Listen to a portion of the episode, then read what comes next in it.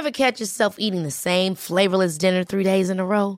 Dreaming of something better? Well, HelloFresh is your guilt-free dream come true, baby. It's me, Gigi Palmer. Let's wake up those taste buds with hot, juicy pecan-crusted chicken or garlic butter shrimp scampi. Mm. Hello Fresh. Stop dreaming of all the delicious possibilities and dig in at HelloFresh.com. Let's get this dinner party started. A lot can happen in three years, like a chatbot may be your new best friend. But what won't change? Needing health insurance. United Healthcare Tri Term Medical Plans, underwritten by Golden Rule Insurance Company, offer flexible, budget friendly coverage that lasts nearly three years in some states. Learn more at uh1.com.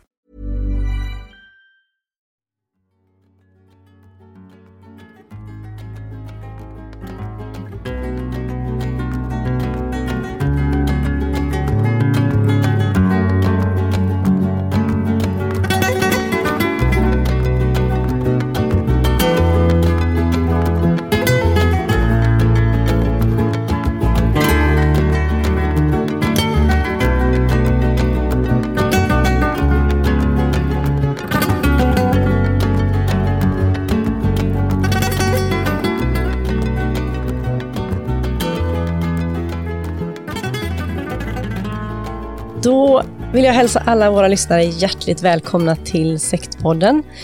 Jag heter Emma Genbeck och med mig har jag som vanligt Rigmor Robert och idag så har vi äran att ha en gäst också som vi tycker är jättespännande. Peter Bryngelsson, välkommen hit. Tack, tack. Peter, du är författare och musiker. Mm. Har jag fått rätt då? Ja. Ja, vill du berätta lite själv? Ja, de flesta som känner till mig, de gör det genom gruppen Ragnarök. Som eh, jag spelade i, vi bildades 72 och vi har spelat fram tills idag, fast med mellanrum. Och sen eh, har jag lett flera andra grupper, Urban Turban, eh, nu senast Jordmån och Bossebandet nu senast. Så att jag, det är där jag har min, min bakgrund och det var så jag började skriva böcker för att jag skrev en bok om filmmusik för att det helt enkelt saknades en bok om filmmusik. Och sen var det så roligt och eh, ja, det, det saknades en bok om tystnader, då skrev jag den. Det saknades en bok om musik i krig, ja då skrev jag den. Så jag har skrivit, eh, tror jag, böcker som jag har längtat efter att någon skulle täcka in.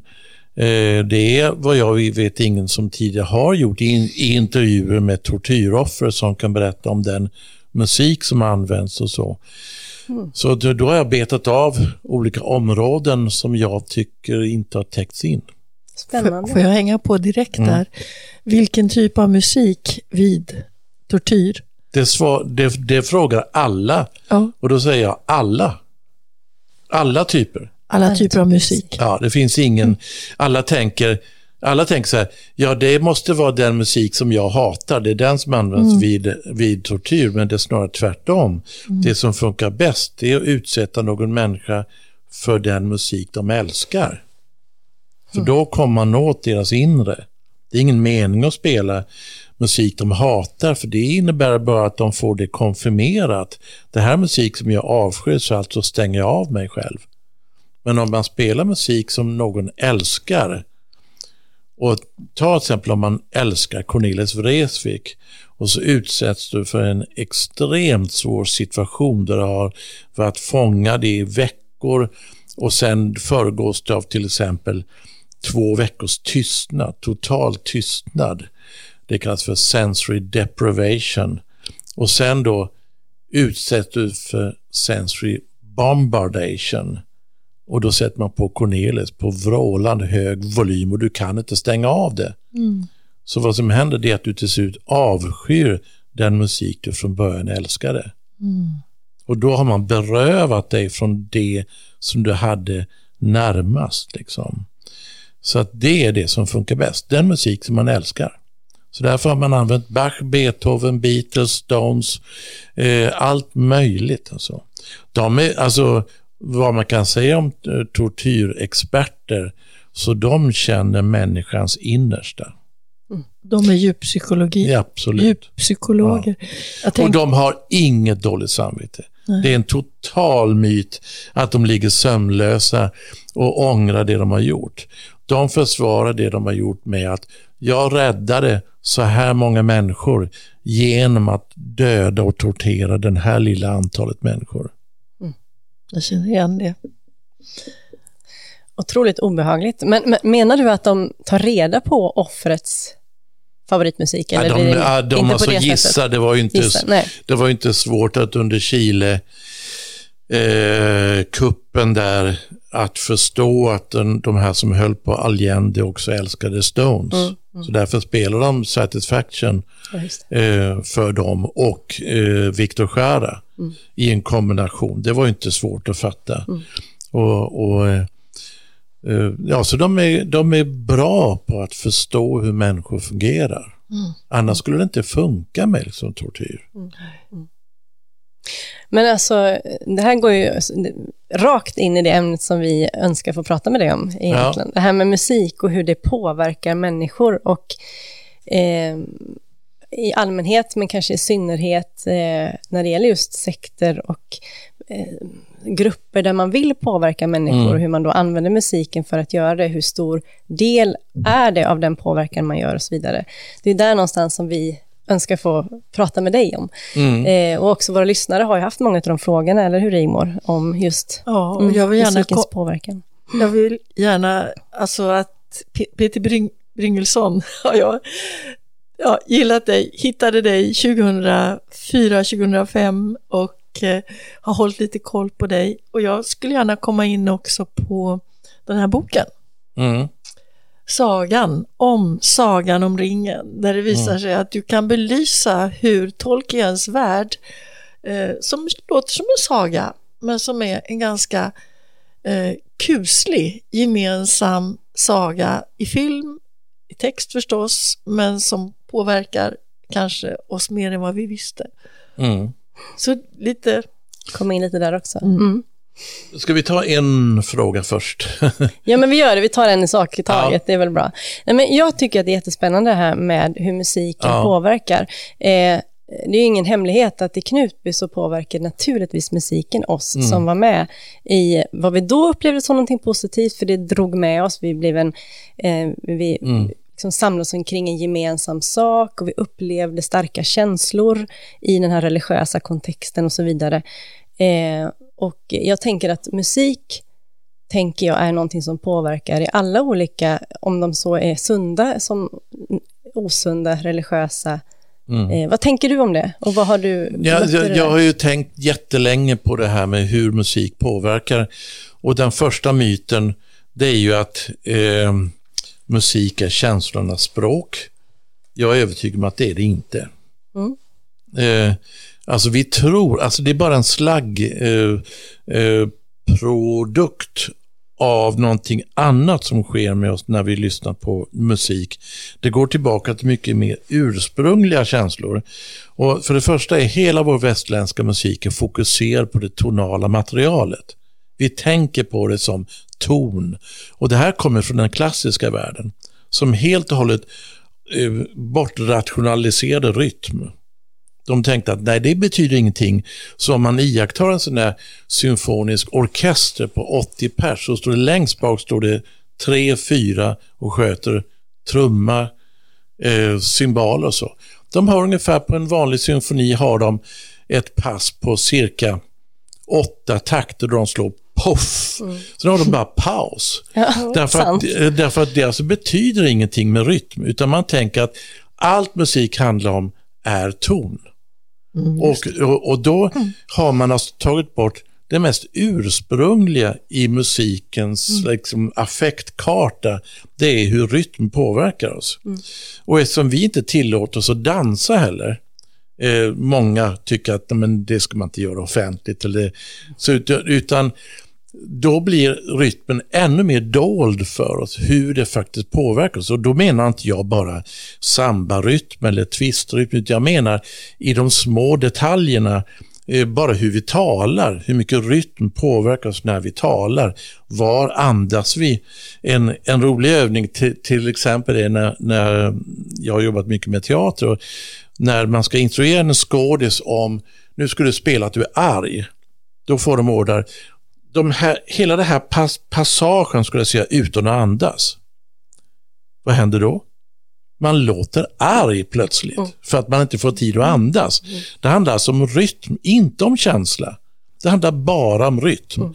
Men vi är så fokuserade på det här med hur känner jag, hur känner jag, hur känner jag? Så det blir en del av det här bygget av, en, av den individualistiska kulturen.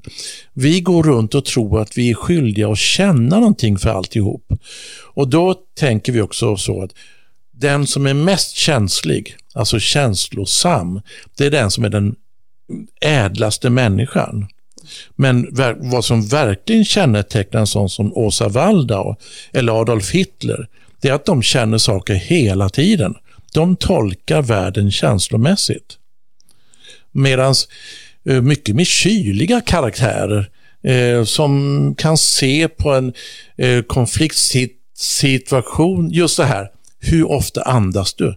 Och om man skulle säga det till någon som är arg, du bör nog andas lite mer. Skulle de bli ännu mer arga liksom. Ja. Men, men det, det handlar väldigt ofta om så enkla saker. Va? Så när det gäller musik så är det så att hela vår värld räknas i fyrtakt nu. Det är det som kännetecknar den västerländska kulturen. En, två, tre, fyr. Hela övriga världen, eh, alltså den asiatiska världen, afrikanska kulturen och så, de räknar helt andra taktarter. Så det är den stora skillnaden mellan våra kulturer.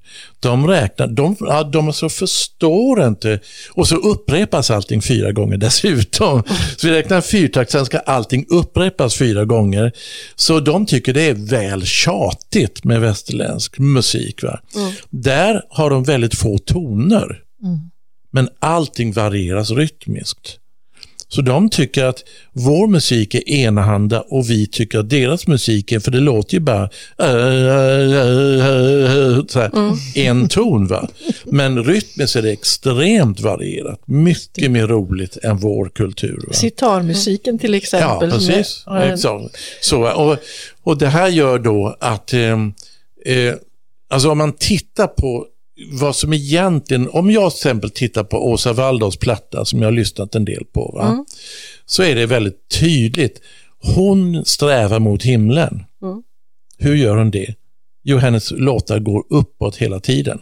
Om hon hade möjlighet att bara gå uppåt hade hon gjort det. Nu måste hon då och då gå neråt för att annars så Du får en variation. komma, ja, eller det, det, det går inte att bara Nej. gå uppåt utan man måste komma neråt också för att kunna hämta ny. Så det är som stegar upp mot himlen kon, konstant. Va? Eh, och så är det ingenting utmanar. Alltså det, det är inga vassa harmonier eller någonting. Det är som en, som en ehm, Ja, som en eh, mjuk formbar gegga, liksom så kan man säga. Eh, sen sjunger hon inte alls dåligt. Hon alltså är, är ju en bra sångerska. Så det här har hon utvecklat. Liksom. Eh, men så de, de generella sakerna, det här med dur och moll kan vi ta bort direkt. Det har ingen som helst inverkan på någon. Det är bara att vi tror det. Så Därför du- förklara. Alltså, Berätta. Myten är att dur gör någon glad, moll gör någon ledsen. Men jag kan men, nämna massor av mollåtar som vi tecknar som väldigt glada. T- Ta She Loves You av, av Beatles, den går i moll. Men den går Ja. fort. Det är sant. Ja. Och att den går fort är det, det är alltihop. Va? Så om man skulle ta en glad låt och så sänker man tempot på den jättemycket, va? då blir den sorgsen. Alltså, du gamla, du fri. Plötsligt blir den, tappar den energi. Va? Så det är det absolut viktigaste, det är hur fort en, en låt går. Det låter simpelt, men det kan väl jo, det avgör all musik. Och sen hur tät den är. Alltså det, och sen just det här, Vad menar om- du med tät? Alltså eh, många toner eller lite toner. Eh, och sen då det här som Waldau gör, om man steg, alltså det finns en sån rolig signal.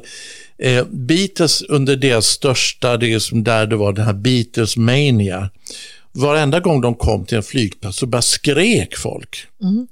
Men det här hade de ju bäddat för själva. va? utan att fatta det riktigt. Det var så att när de gjorde låten Twist and, and, uh, and shout. shout. så kom det till ett ställe där de gör en stege så här.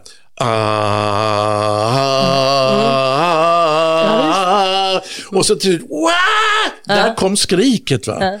Och då, då var det ju som en stege upp så här och sen slutade med ett skrik. Mm. Och då skakade de lite på huvudena så här så håret vis, man visade, titta vad långt hår vi har. Mm. Och då skrek folk. Och till slut behövde de inte ens göra det utan då skrek folk nu bara automatiskt. Mm. Va? Så det här blir en, en stege som både symboliserar hela Beatlemania och det symboliserar, symboliserar den här tiden. Va? För man får tänka då, det är alltså tiden efter andra världskriget.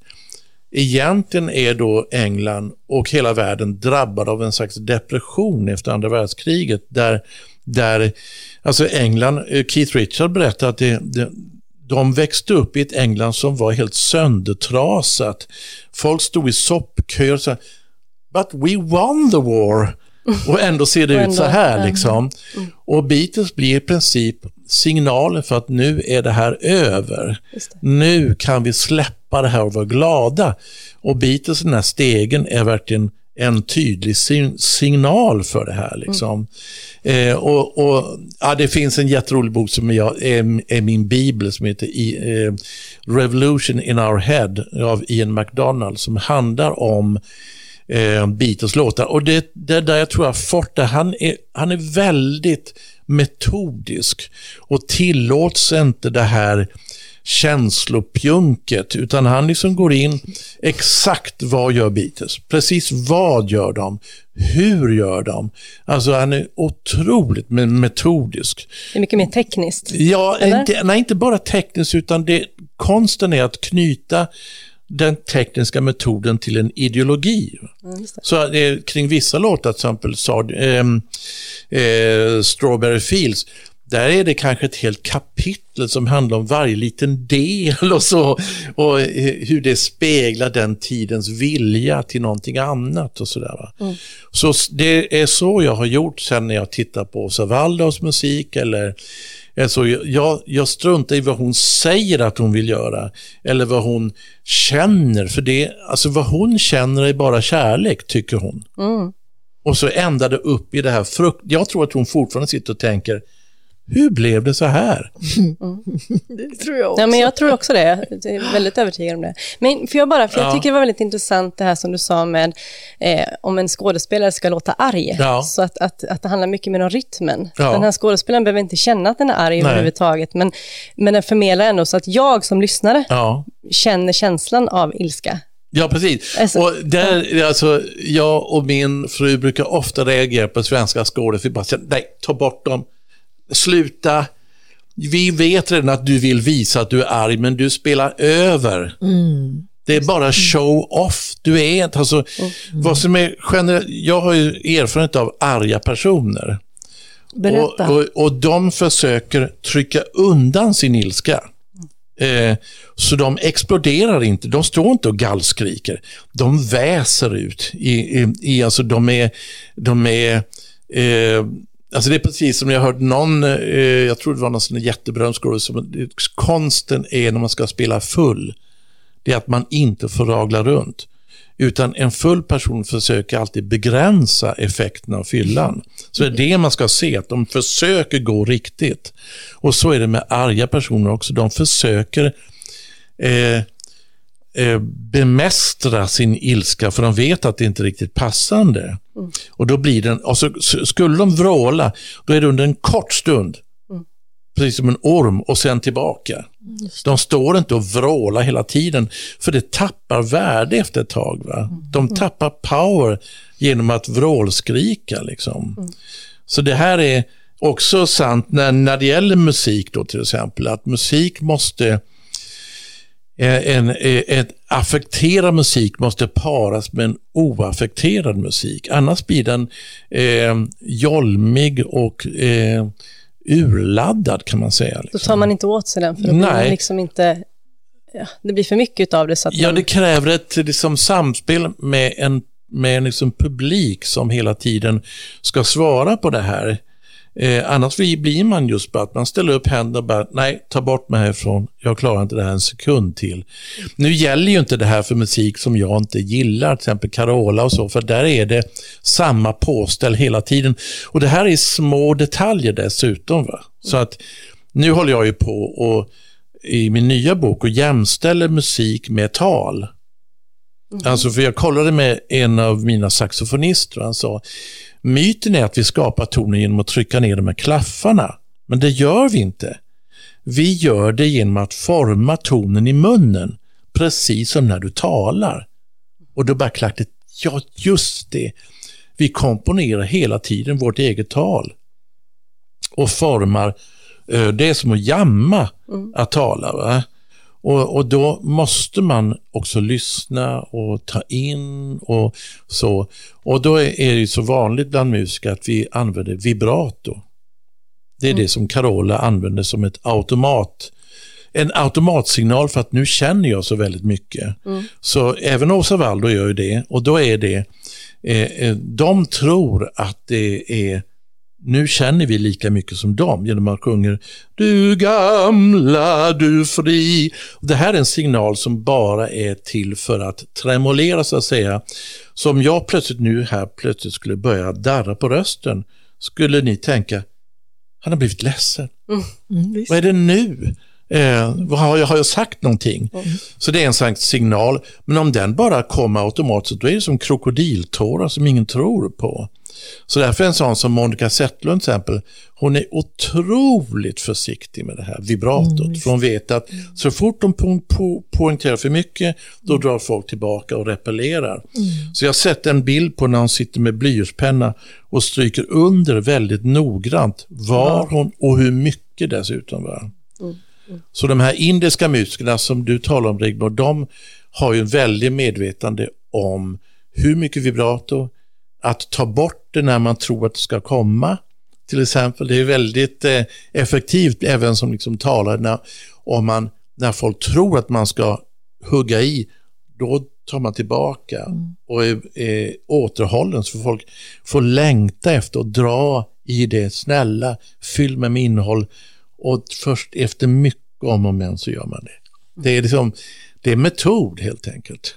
Jag har en vän som är i, ja, kompis till mina söner, KG Westman. Mm. Och han var gitarrmusiker, hårdrockare, om mm. jag förstod det rätt, när, när de var unga. Och sen har han eh, blivit jätteduktig sitarspelare. Ah, okay. Och då har jag bara fragment av hur komplext den musiken är. Mm. Med de här, det är åtta takter och de går tillbaks och de som kan den musiken, de upplever ju eh, så otroligt nyanserat om ja. den här musikern är för, för en västerlänning kan det låta ungefär likadant hela tiden, vare sig det är KG eller mm. Ravi Shankar.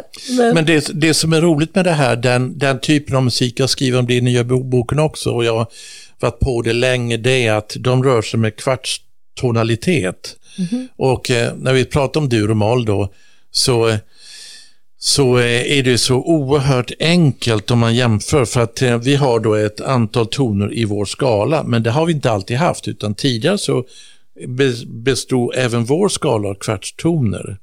Så de här tonerna ligger mellan våra vanliga tonhöjder. Och de är jättesvåra att hitta. Jag har fått öva i 15 år för nu att hitta dem. Så nu var jag ute hos min kurdiska vän och han sa ja, precis, nu Nej. har du hittat det. och då är det så att eh, eh, i ett samhälle som då vilar på en slags tradition så här, va? så i till exempel indisk musik, då lägger man den bottenplattan med en så kallad drån, alltså en bordun. Det är Wow, det ligger bara mm. där. Ofta satt det då en kvinna i bakgrunden och spelade någonting som kallas för tambor. Som är, det är som en stor eh, C-tar men med bara tre strängar. Som låter bara wing, wing, wing. Och det bildas som en fond, ungefär som brus utifrån naturen eller någonting, en vattenyta. Mm. Och det gör att man kan mäta när man går upp då från det då, är, då kan man mäta lite, lite upp och lite ner och lite under och så. För den där mattan gör att man kan hela tiden ha referenspunkter. Liksom. Och det gör att man då kan hitta, eh, och då för en hel publik som känner till här är bottenplattan och nu går musiken upp och är utanför normalitet på något sätt. Den är precis på gränserna mot där det är nästan tillåtet att vara. Det låter mm. nästan ostämt. Ja, Då blir det en signal för att här undersöker man konventionerna i ett samhälle, i en ideologi och allt mm. möjligt. Alltså. Står Medans, för mycket mer än bara ja, en ton som... Men om man sjunger som till exempel Peter Jöback, vad man signalerar är normalitet mm. och trygghet. Ingen ska behöva hotas av någonting i hela världen, utan det är totalt tryggt. Han vet exakt var han är. Det är vibrato på varenda ton, det är dur och moll och allting är normer, regler, eh, ingenting ska vara hotat, allting är ofarligt. Mm. Eh, och det är ideologin bakom musik kan man säga. Mm. Så när man då tar sådana band som är satanister, då kan man inte vara upprörd över att de eh, liksom till exempel stämmer ner lägsta strängen till först ett D, sen ett C, sen ett A. Då är det så, oh, så här liksom. Varför gör de det? Ja, för att närma sig djävulen naturligtvis. Vad betyder distade gitarrer?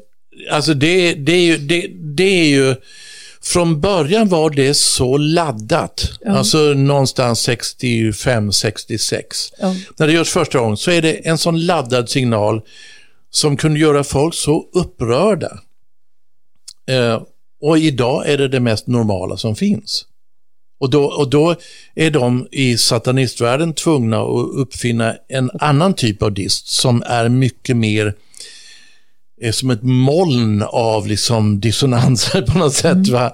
Mm. Uh, för att man är, alltså det, det som sker med, med uh, metalmusiken, det är att den från början tar ett steg bort från normalitet, sen blir den normal. Då är man tvungen att ta ett steg till. Mm. Och så ett steg till, och så ett steg till. Och till slut är man borta där man då dyrkar djävulen och äter upp spädbarn och sånt sjungit av, eller growlat av 17-åringar mm. som knappt är byxmyndiga. Liksom.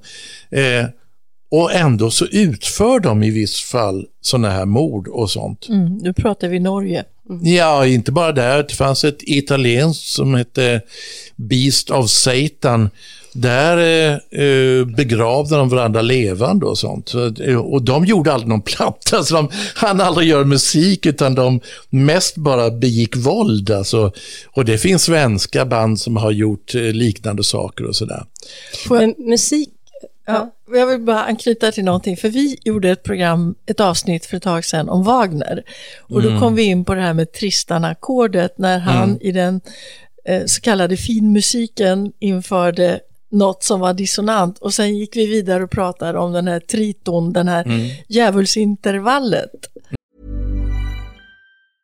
Cool fact a crocodile can't stick out its tongue. Also, you can get health insurance for a month or just under a year in some states. United Healthcare short term insurance plans, underwritten by Golden Rule Insurance Company, offer flexible, budget friendly coverage for you. Learn more at uh1.com. If you thought the only way to get a more defined jawline with natural looking results was through surgery, think again. Juvederm Volux XC is a non surgical injectable gel filler that improves moderate to severe loss of jawline definition and can help you achieve natural looking results with little downtime. Even better, this improved definition lasts up to one year with optimal treatment. No maintenance required. Improve jawline definition for a smooth, sculpted look with Juvederm Volux XC. For important safety information and to find a licensed specialist, visit juvederm.com. That's J U V E D E R M.com. Not for people with severe allergic reactions, allergies to lidocaine, or the proteins used in Juvederm. Common side effects include injection site redness, swelling, pain, tenderness, firmness, lumps, bumps, bruising, discoloration, or itching. There's a risk of unintentional injection into a blood vessel, which can cause vision abnormalities, blindness, stroke, temporary scabs, or scarring. Talk to a licensed specialist specialist to find out if it's right for you. Mm.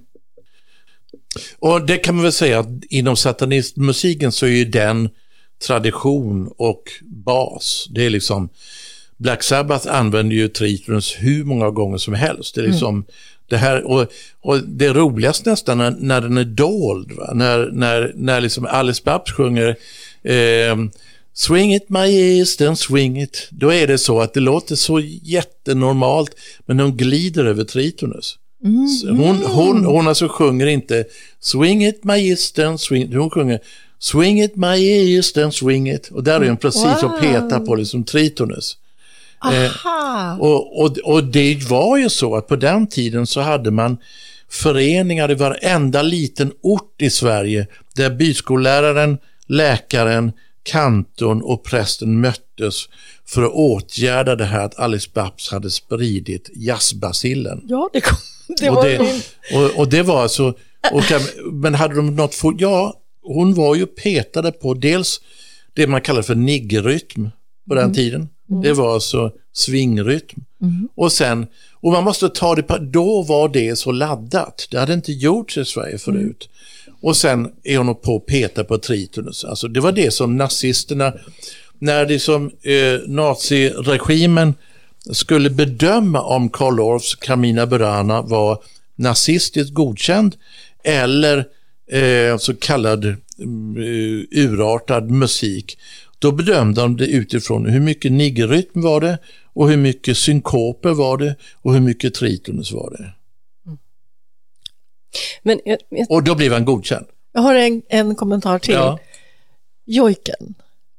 Ja, den kan inte jag så mycket om faktiskt. Jag den, är ju inte, inte, den följer ju inte de melodier som vi Nej. var vana vid. Alltså jag, det enda jag hörde något specialprogram som handlade om jämtländsk jojk som inte han, het, eh, den kallades inte för jojk, den kallades för någonting annat.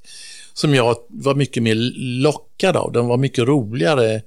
Eh, jag är ledsen men jag har inget intresse för jojk på något sätt. Det, den, eh, den känns så... Eh, alltså, jag, jag, är mer intresserad av musik som eh,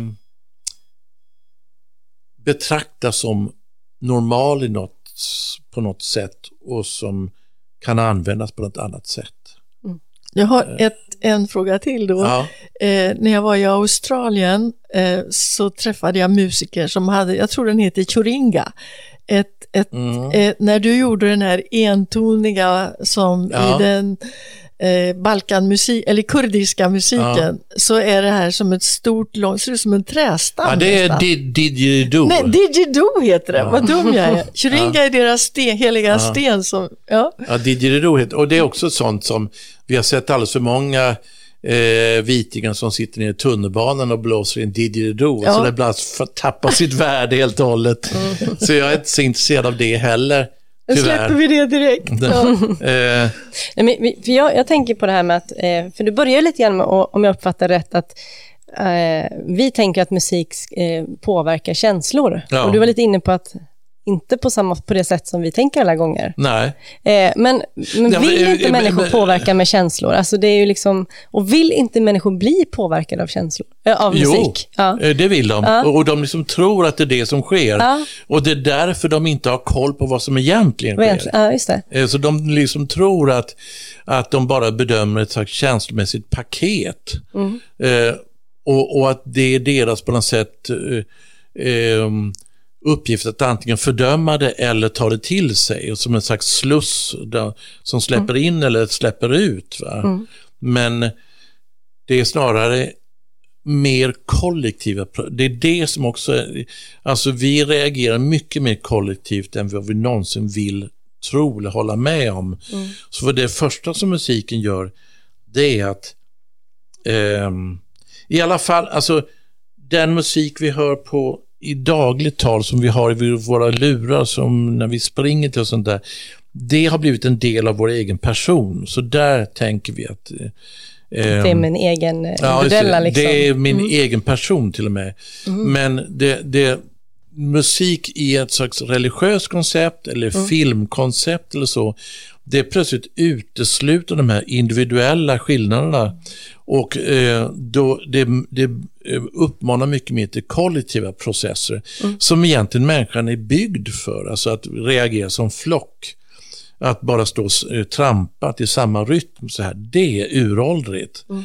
Men det vill vi inte gärna känna. Vi vill, oh, jag är så personlig och jag har sån udd, jag är så öppen för allting, men jag har min alldeles egna. Så är det ju inte, utan vi tycker ungefär om samma saker. Mm. Fast alltså inom en viss kontext. Och jag är den här typen av människa. Så nu, mm. eh, och, och, det är ett kulturellt polityr det där med att försöka, eh, framförallt är det manligt, att försöka utesluta eh, eh, folk genom att vara expert på någonting.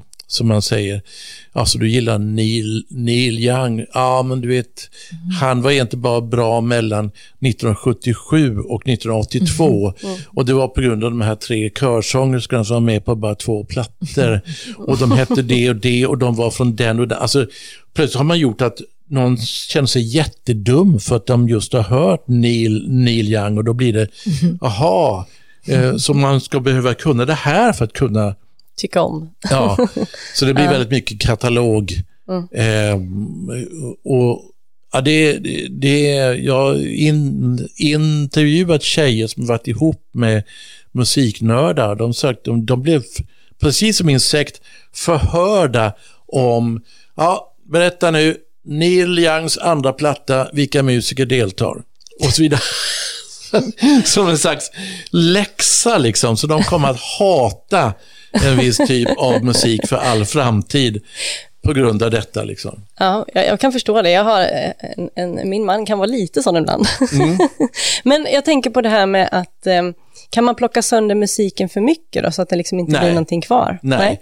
det är samma sak som att säga att kärlek skulle bli mindre för att man pratar om det eller för att man mm. analyserar vad kärlek är. Det tror jag inte ett dugg på. Mm, I så fall är man väldigt rädd för att möta vad kärlek, att, att, det, att det kan vara så enkelt som att vad jag tror till exempel om, om, om kärlek, kärlek är ett avtal.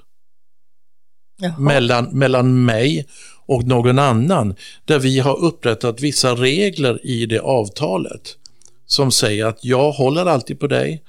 Det här med att man skulle vara himlastormande i, i liksom, som jag har varit ihop med min fru nu i 36 eller snart 40 år och då skulle jag gå runt där och vara helt, eh, mm. Eh, det händer ju inte. Mm. Utan vi är både trötta på varandra och vi är liksom vana vid varandra men vi har ett extremt giltigt avtal och, ja, det, och det, det, här är samma mm. sak inom, liksom, eh, inom en sekt mm. och så.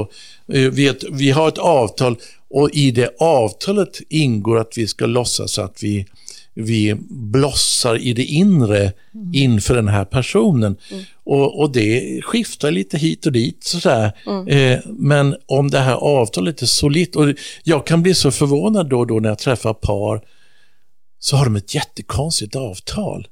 Eh, Eh, han får göra det och hon får göra det. Och det ingår i deras avtal om att så här ser den här relationen ut. Eh, till exempel, det kan vara någon man tycker, han är rejält dum i huvudet och hon är hur bright som helst. Vad ser hon hos honom? Mm. Ja, det ingår i deras avtal att han får vara dum i huvudet. Mm. För att han ger henne någon, någonting annat. Mm. Det, det, är absolut inte så att i en kärleksrelation så eh, har vi godkänt allting hos, hos varandra. Vi älskar varenda liten detalj hos varandra. Det ser inte ut så. Vi har godkänt och accepterat nackdelar för att det passar oss och sådär. Så rudimentär är jag kring kärlek kan jag säga. Men och, det, det, är den varakt, du beskriver den varaktiga kärleken. Ja, det gör jag. Mm. För den, ur, den tidiga, alltså förälskelsefasen. Ja, det är en annan sak. Det är en mm. annan sak. Ja, det, det berättade jag om tidigare. Jag mm. var ju mest kär i en tjej när jag var nio år. Det var den intensivaste Ja, jag var så kär i henne. Och, och, det var så konstigt, för när man är nio år så kan det också bytas på en dag. Va? Så att, eh, jag gick och beundrade henne på avstånd. Hon hade virkat diadem som var, jag tyckte var urkysst och lagt hår när hon var nio år. Wow. Eh, eh, och sen så, så eh, tror jag att hon anar att jag älskade henne. Och så mitt i en brännbollsmatch, då eh, ropar morsan från eh, det är någon i telefon som vill tala med dig, så jag är tvungen att lägga ifrån mig slagträet och gå upp och ta telefonen. Då är det Monica som ringer. Oh. Och då är inte jag ett dugg intresserad, för vi håller på att spela brännboll. Just det. Vi har inte tid med det just nu. Nej. Så jag säger bara, ja, hej, hej, hej, ja, men jag, jag vill spela brännboll. Bonk. För så är också kärlek, att den är var sak och sin tid på något sätt. Så att, så att den är inte heller... Eh, det är, li- alltså jag har kanske älskat mina... Eh, mina hundar har jag älskat väldigt mycket, men de kan man ju också bli förbannad på, vara arg på, trött på framför allt. Ut med de där igen nu, fy fan vad tråkigt. eh, sådär. Så att, Men- eh, Men ja. är det inte det att man blandar ihop då, att, att kärlek bara handlar om känslor? Det Ja, det. Man precis. tänker att det bara är... Mm. Återigen så är det där extrema fokus på känslolivet. Som Mm. att det, och jag får ofta höra eh, när man läser om rättegångar, det fick man läsa om Helge Fossmo och så, eller, de såg helt uttryckslösa ut som om de inte kände någonting. Där har vi den här fokuset på, ja, när man känner sig skyldig, vad som händer då, det är att man försöker ehm, göra sig helt känslolös för att man inte förmår att möta sig själv som gärningsman. Så man blir helt blank i ansiktet. Eh, och det är det som folk läser känslokall. Men egentligen så, så eh, brusar det inuti av skuld och vägran att ta emot skuld och allt möjligt sånt. Va? Ska man skäms också? Ja, man skäms. Och då visar man det med den här, eh, man ser ofta det, jag, jag, så, jag tittar på YouTube, såna här avrättningar av eh, tortyrexperter, så de är helt blanka och stela. Men tror ni inte att de känner någonting? Men jag, jag kan ju bara utifrån vad du berättar känna igen när jag var en del av Knutbysekten och Mm. eh, jag menar det var ju långa perioder som jag mådde jättedåligt men jag skulle ju aldrig ha visat det för mina föräldrar Nej. eller för någon utanför utan då sätter man på sig den här masken som du säger, uttryckslös. Ja. Eh, dels för att man inte vågar visa det och dels för att man skäms, dels för att börjar jag så kommer det bara forsa ur mig. ja, just det. Och så alla de här, så det finns ju massa. Det är liksom sluss som Ja. man vill hålla inne. Ja. För man vet heller inte om man kan svara för konsekvenserna av att öppna det här. Va? Exakt. Så jag, jag kommer ihåg när jag, hade, jag använde lögn väldigt mycket när jag var mellan sex och åtta år. Jag tror att jag, det här är en bra metod, att ljuga om det mesta. För man kunde komma ur massor av situationer. Och då hade jag eh, lurat med min lillebror på en cykelutflykt på en och en halv mil till Äleklinta, eller Äle, eh, eh, det är en, några, eh, gamla guldgruvor utanför Vetlanda och det var ju livsfarligt, det var gruvhål som var rakt ner så här. Och när jag kom hem, då hade vi cyklat i hällregn hem och när jag, redan när jag kom in i hallen så såg jag min pappa och mamma. Som jag minns det så satt min morsa ner och farsan stod och hade sin bestämda hand på hennes axel och de vidrörde aldrig varandra vid något annat tillfälle. Så det här var verkligen betydande. Och, och de sa bara, du har ljugit. Och så sa jag nej. Och så fick jag en örfil och huvudet höll på att liksom snurra så här liksom.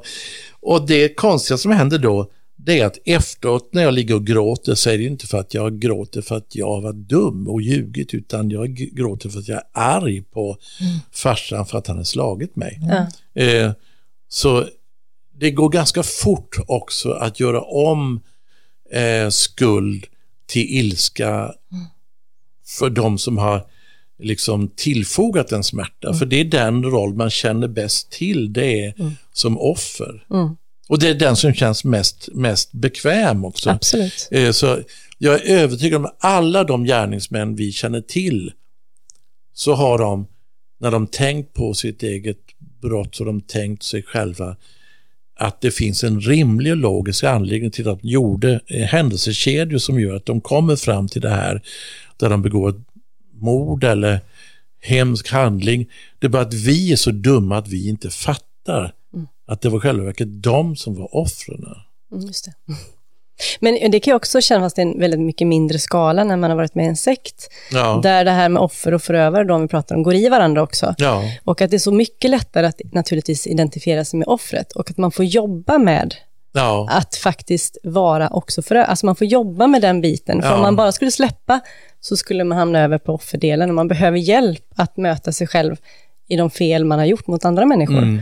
Därför att det är mycket lättare. Och, och... För det är också så att när man då är förövaren, eh, jag kommer, det är så här när man då, eh, eh, om man någon gång konfronterar någon som har varit grym mot en, alltså någon som har gjort någonting verkligen dåligt mot en. Och det här har man ju legat och funderat på sömnlösa nätter i typ 30-40 år. Hur kunde de göra så här? Och när man får tillfälle att göra det så svarar de ofta helt brydda så här. Det minns inte jag. Sa jag verkligen så? Och sen tar det en liten stund så säger de, men däremot kommer jag ihåg att du sa till mig. Mm. och då plötsligt så eh, faller alltihop och då inser vi att när vi säger det här, till exempel säger så här, oj vad du har blivit tjock. Och för en människa som kanske har kämpat med vikten i, i hur länge som helst och det här är förödande, de vet om att de försökte banta och sen följde de efter och så gick de upp ett kilo så säger den här människan, oj vad du har blivit tjock. Så är det sagt, men du, minuten efteråt har du glömt att du sagt det ens. Det är inte där. Och så där, därför säger jag alltid, den som utför någonting elakt gör det i princip aldrig medvetet. Aldrig att den tänker nu ska jag vara så här elak, så där. inte ens mobbing. Mm. Utan alla de som jag har mött som har varit mobbare, de har gjort det för att de trodde att det var, vi hade kul allihopa. Och det råkade bli så här. Jag tänker, ja, jag tänker på, men ja. Rigmor, jag tänker på den här, eh, Kanske det? jag får ta den då. Ja. Nej, jag har en metafor för det. Att när man har varit med om en bilolycka mm. så sitter den vid ratten som har orsakat olyckan. Och mm. den som hamnade under bilen, de har varit med om precis samma händelse. Men mm. den som sitter vid ratten hade bara bråttom att komma fram. Det dunkade till, det kan ha varit en gren under bilen och jag mm. ska fram nu för jag ska träffa Emma eller Peter. Mm. Uh, men den som ligger med krossat bäcken eller mm. motsvarande, det kan ha ärr för livet. Och det här är eh, också laddat inom oss på olika sätt. Vi minns in i hjärnan på ett sätt när vi har varit utsatta för smärta, eh, varit berörda. Men vi, har inte, vi minns liksom ifrån en annan del av oss själva när vi har varit agerande. Mm. Och det här gör, det är liksom klassiskt när det blir bråk mellan två eller flera personer, att man kan anklaga varandra och den andra, jag till exempel, jag har så svårt att komma ihåg vad jag själv säger. Så att Emma vet när vi har mm. spelat in ett avsnitt så, ja det här blev, då kanske Emma säger, det här var nog bra. Var det? Så jag. Mm. För jag vet liksom inte, jag kan komma ihåg vad den andra säger. Nej men det, det, det, det, det är jag också inne på då, att myten om musik då till exempel, det är ju att när vi improviserar, att vi bara hittar på vad som helst. Och att det är fantastiskt. Men så går det inte alls till. Utan vi har inövat fraser. Precis som man gör när man talar. Så har vi inövat fraser. Och när vi går in, om jag ska vara med i ett bluesjam till exempel, då vet jag exakt vilken liksom kontext de här fraserna måste passa in i. Det går inte att hitta på vad som helst där. Inte ens när det heter fri improvisation. Då är det en viss typ av kontext med en viss typ av frihet som måste implementeras där. Eh, och eh, det är precis när vi talar. Mm. Så att det lustiga är när vi talar på vårt hemspråk så att säga. Eh, då öppnar vi bara munnen. Och sen kommer det saker. Mm. Som vi inte har koll på. Va? Och nu händer det ju att folk ringer från Sveriges Radio och jag är helt oförberedd och de frågar Jaha, vi skulle vilja att du uttalar om musiken i Ukraina. Jag har ingen aning egentligen. Eh, men de ställer vissa frågor så bara, för, och så öppnar jag munnen. Så har jag hållit på att prata till, i en och en halv timme. Och det ena föder det andra mm. utifrån den där erfarenhetsbanken och sånt där som gör det. Eh, men det är väldigt mycket en intuitiv process att tala. Precis, så egentligen så jammar vi när vi pratar. Och, och, och det, en del då är mer planerade och, och jag har en del vänner som sitter väldigt mycket tysta. Liksom. Jag skulle säga det. Personer som har en släng eller drag av autism, de Mm. gör ofta inte så. Nej. Du gör som jag gör, du tänker högt kallar jag det för. Ja, det kan man säga. Eh, Men det finns en skillnad då när man talar på engelska till exempel, eller ehm, ett andra eller tredje språk, för då är man i mycket högre grad i en slags, for, man måste formulera fraser och sen säga dem. Så på ett sätt kan man säga att jag är mer eftertänkt på engelska än vad jag är på, på svenska. Ehm, och, och det har hänt då och då att jag varit deprimerad. Men då, nej, det är, det är inte sant, för när jag var deprimerad och slutat prata av den orsaken, då har det väl mer varit så att jag är som i en dimma ända fram och de här tankarna mal bara. Och så plötsligt så träder jag ut ur den och, och pratar igen som jag brukade göra. Och sen sluter jag mig i den här bubblan igen. Liksom. Så det är inte riktigt samma sak. Jag, jag var på väg att tänka ett sätt men det var inte så. jag. eh, eh, så att, för jag tänker på det här med pra, pratet hela tiden nu. Vad det är som är det undliga med vårt språk, vårt sätt att kommunicera och hur mycket det liknar musik. Liksom. Ja, jag har en, en eh, reflektion till när du sa det här att vi tillåter oss inte att dansa till Mm. den här rytmen som finns. Eh, Kalle som du träffade, min man, Mm. han jobbar med hållbarhetsfrågor och eh, jag var med honom vid ett tillfälle till Sydafrika. Mm. Och då visade det sig att när de hade gått den här utbildnings, Mm. Utbildningen så var det några som hade kontakt och jobbade ute i byarna. Mm. Och då la de upp sånger och så stod de i ring så här Ja, och pratade om, eller sjöng eh, i sånger eller Mm. eh, beskrev i rytm. Så att Mm. medan människorna lyssnade på det här sättet, de var inte intresserade av en föreläsning eller så, Nej. utan de ville vara medskapande. Då stannade det som Ja. en kunskap inom dem. Det räcker egentligen att gå ihop så har man fått det där. Det Alltså är sant. gå i en slags rytm. Så här. Eh, så här var det, min pappa, han var eh, musiker, han var gitarrist, han spelade klassisk gitarr och han spelade bas och han var uppväxt i en frikyrkomiljö. Han gjorde något mot mig som jag liksom inte riktigt har kunnat förlåta honom faktiskt. Och det var när jag var ja, redan två år, kanske två, tre år. Då kunde han ta fram sin gitarr och så, spel, så var det då i en vänkrets så här, så det var flera vuxna. Och så spelade han med mollackord, så här, liksom en liten sång, en liten sång han hade hittat på om att han skulle aldrig gå ifrån mig då, hipsan som de kallade mig för. Skulle jag från hipsan då ut med andra ungar gå? Nej och aldrig. Och sen pekade han på mig inför de här, titta vad blank hon är i ögonen nu. Titta nu. Alltså jag kunde inte värja mig från de orden, den melodin. Och det här var ju att han, jag kände han spelade på mitt känsloliv. Men han var ju iskall när han gjorde det. Mm.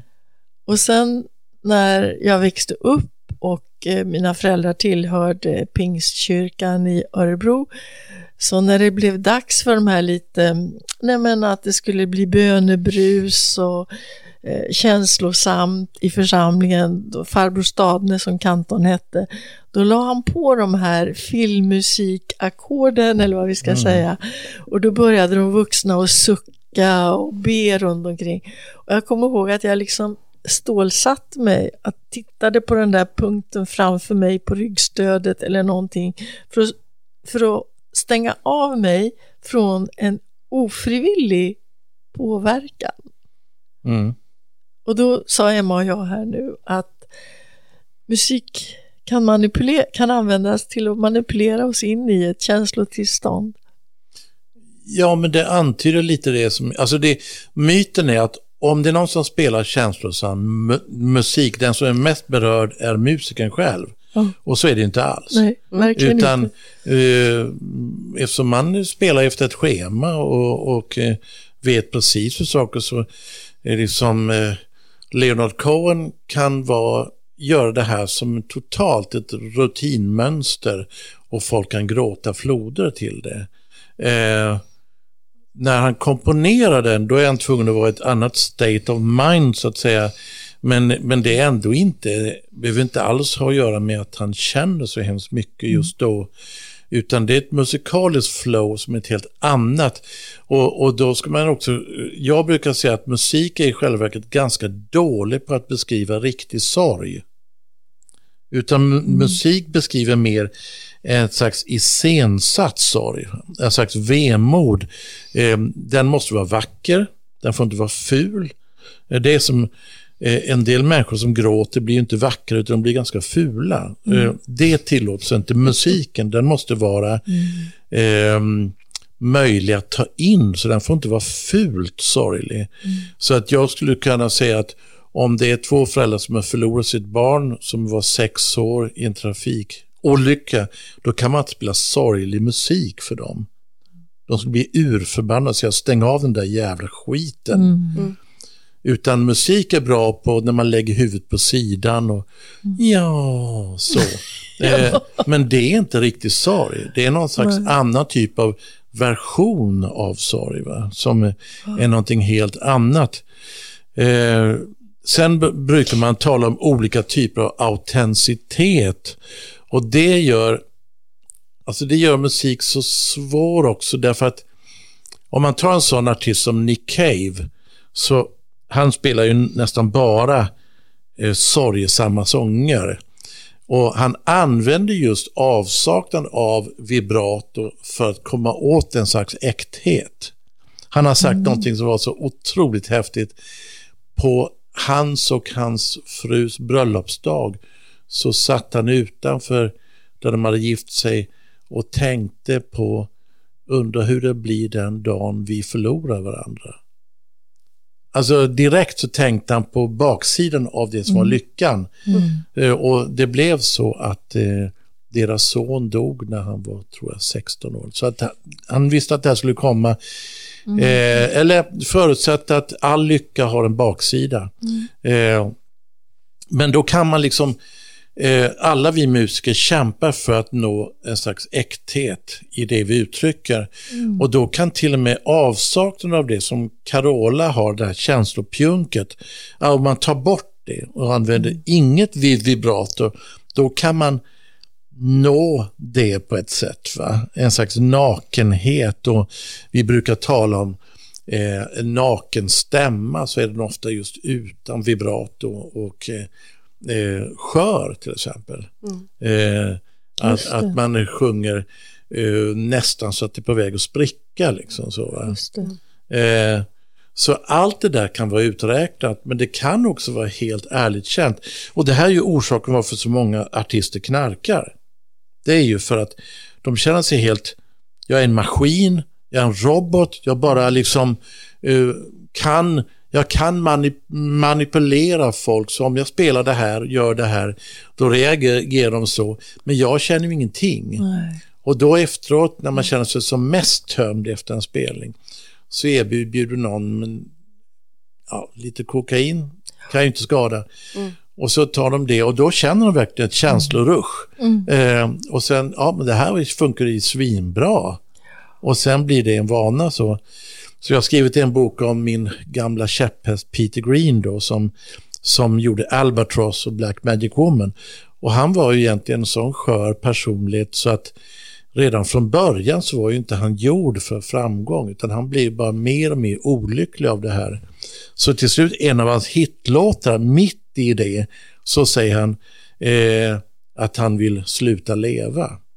Och det här betraktas, den kommer ju upp på hitlistor och folk sjunger med de här eh, orden utan att tänka på vad det han egentligen uttrycker. Och han hamnar också på hispan, så att det är 11 år, el, elchocker och blev till slut omyndig förklarad innan han dog. Så.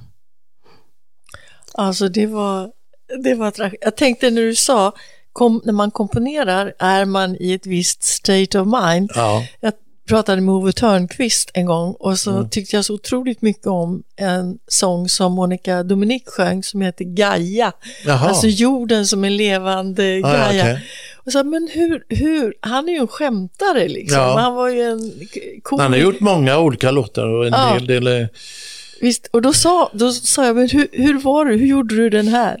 Och då tittade han vänligt på mig och så sa han, nej jag satte på mig balladkepsen. Ja, Och då, var liksom en, då förstod jag att han vred över sig i den. metod. Mm. Så va? Ja. Men sen säger inte det, men, alltså musiker är ju inte mer känslosamma än någon annan. Nej. Eh, utan eh, har lärt sig, men det som de här som har en specifik talang har, det är på något vis så kan de få till att sätta ihop fraser. Det kan vara skådespelare eller någonting eller eh, som alla kan anamma eller få en del av och, och de förstår det minst av allt själva eh, hur det här går till. Så det blir ofta en total gåta för dem som de lever med hela livet ut. Jag bara satte mig ner, sen hittade jag på någonting och hela världen bara föll för det. Så de kan bli nästan föraktfulla inför så lite jobb och folk är beredda att slänga sig framför mig och tillbe mig. Och jag undrar, vad är det ni håller på med? Så? Kan, kan jag känna att musik är något underligt mystiskt eh, som så de flesta är inte gjorda för framgång. De, de, de går under i det för det är så svårt att hantera. Sen finns det sådana som Mauro Scocco eller Paul McCartney eller, som lever utmärkt med det och det inte behöver vara något problem. Men då är de oftast inte så som Peter Greens musik, den är så eh, eh, ja, den förändrade, kan man säga, hela musiken vid den tiden. Och den varade bara tre år. Allt han gjorde var under tre år och sen är det som att blåsa ut ett ljus så finns det ingenting kvar av det. Men Peter, Mm. vet du vad jag tror både Emma och jag känner? Vi vill gärna höra mer, så om du har möjlighet vid ett tillfälle igen, för att jag känner att det var så mycket intressant och få gå vidare Mm. på här. Ja, jag känner ju jag lite så här själv att det blir ju lite att ja, ja, alltså det, det blir det här att jag intervjuat tortyroffer, till och med sådana som har begått eh, sådana hemska brott. Eh, suttit nära folk som har eh, av alla sorter, bedragare. Eh, det har gjort att jag blivit utrustad med en arsenal av, av synvinklar på eh, och det är just musiken som har varit mitt huvudmål. Så när jag åkte ut till Nestor Peralta som blev torterad under 15 år. Eh, så var han ju van vid att tv-team kom till honom. Och då ställde de frågan, hur var det när, när du blev torterad? Och då gör han ju bara så här, jag tänker inte berätta om detta, vad tror ni, ska jag berätta om det här? Då upplever jag det igen, men jag gör inte så, jag kommer dit och frågar, hur var musiken? Och han blir helt och då är det helt naturligt för honom att berätta om, ja men de satte på den här musiken och sådär. Och till slut har han berättat om allt det han inte berättade för det här tv-teamet. Eh, och sen, då hade jag med mig ett tv-team eh, som skulle filma det här vid andra tillfället. Och då mitt i det här så lutar sig en kameraman fram och viskar i mitt öra när han sitter och gråter när han har återupplevt det här. Så lutar han sig fram och viskar i mitt öra, det här blir bra tv. Åh, Och han, och han hör det. Åh. Och det gör att han säger, ni får inte använda det här. Eh, och sen nu hämnas han på mig, han flyttar tillbaka till Uruguay. Och nu hämnas han då och då genom att skicka långa mejl på sitt originalspråk till mig. Eh, jag vet att han inte skyller mig för det, men, men det är slags njutningsfull, så här känns det att inte förstå. Eh, och så liksom. Men det här med musikens fokus var likadant när jag pratade med Jonas Kuling i Knutby. När jag inte alls ställer frågor om Åsa Waldau och Helge Fossmo egentligen, utan jag frågar hur gjorde ni plattan?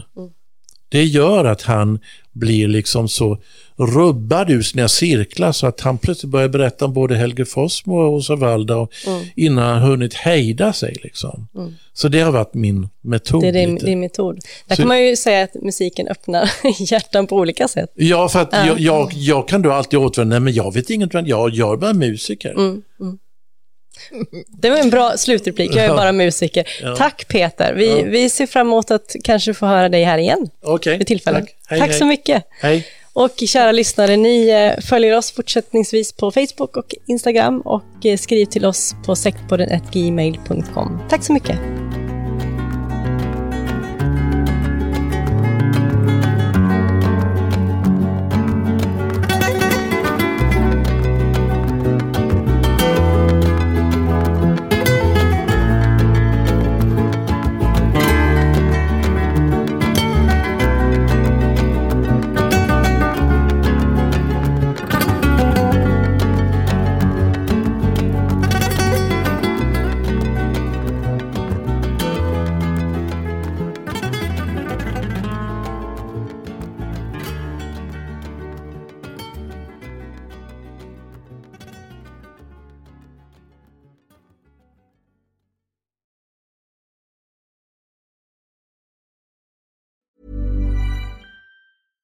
Ever catch yourself eating the same flavorless dinner three days in a row? Dreaming of something better? Well, HelloFresh is your guilt-free dream come true, baby. It's me, Kiki Palmer. Let's wake up those taste buds with hot, juicy pecan-crusted chicken or garlic butter shrimp scampi. Mm. Hello Fresh. Stop dreaming of all the delicious possibilities and dig in at HelloFresh.com. Let's get this dinner party started. Planning for your next trip? Elevate your travel style with Quince. Quince has all the jet setting essentials you'll want for your next getaway, like European linen, premium luggage options, buttery soft Italian leather bags, and so much more. And is all priced at 50 to 80% less than similar brands. Plus, Quince only works with factories that use safe and ethical manufacturing practices. Pack your bags with high-quality essentials you'll be wearing for vacations to come with Quince. Go to quince.com slash pack for free shipping and 365-day returns.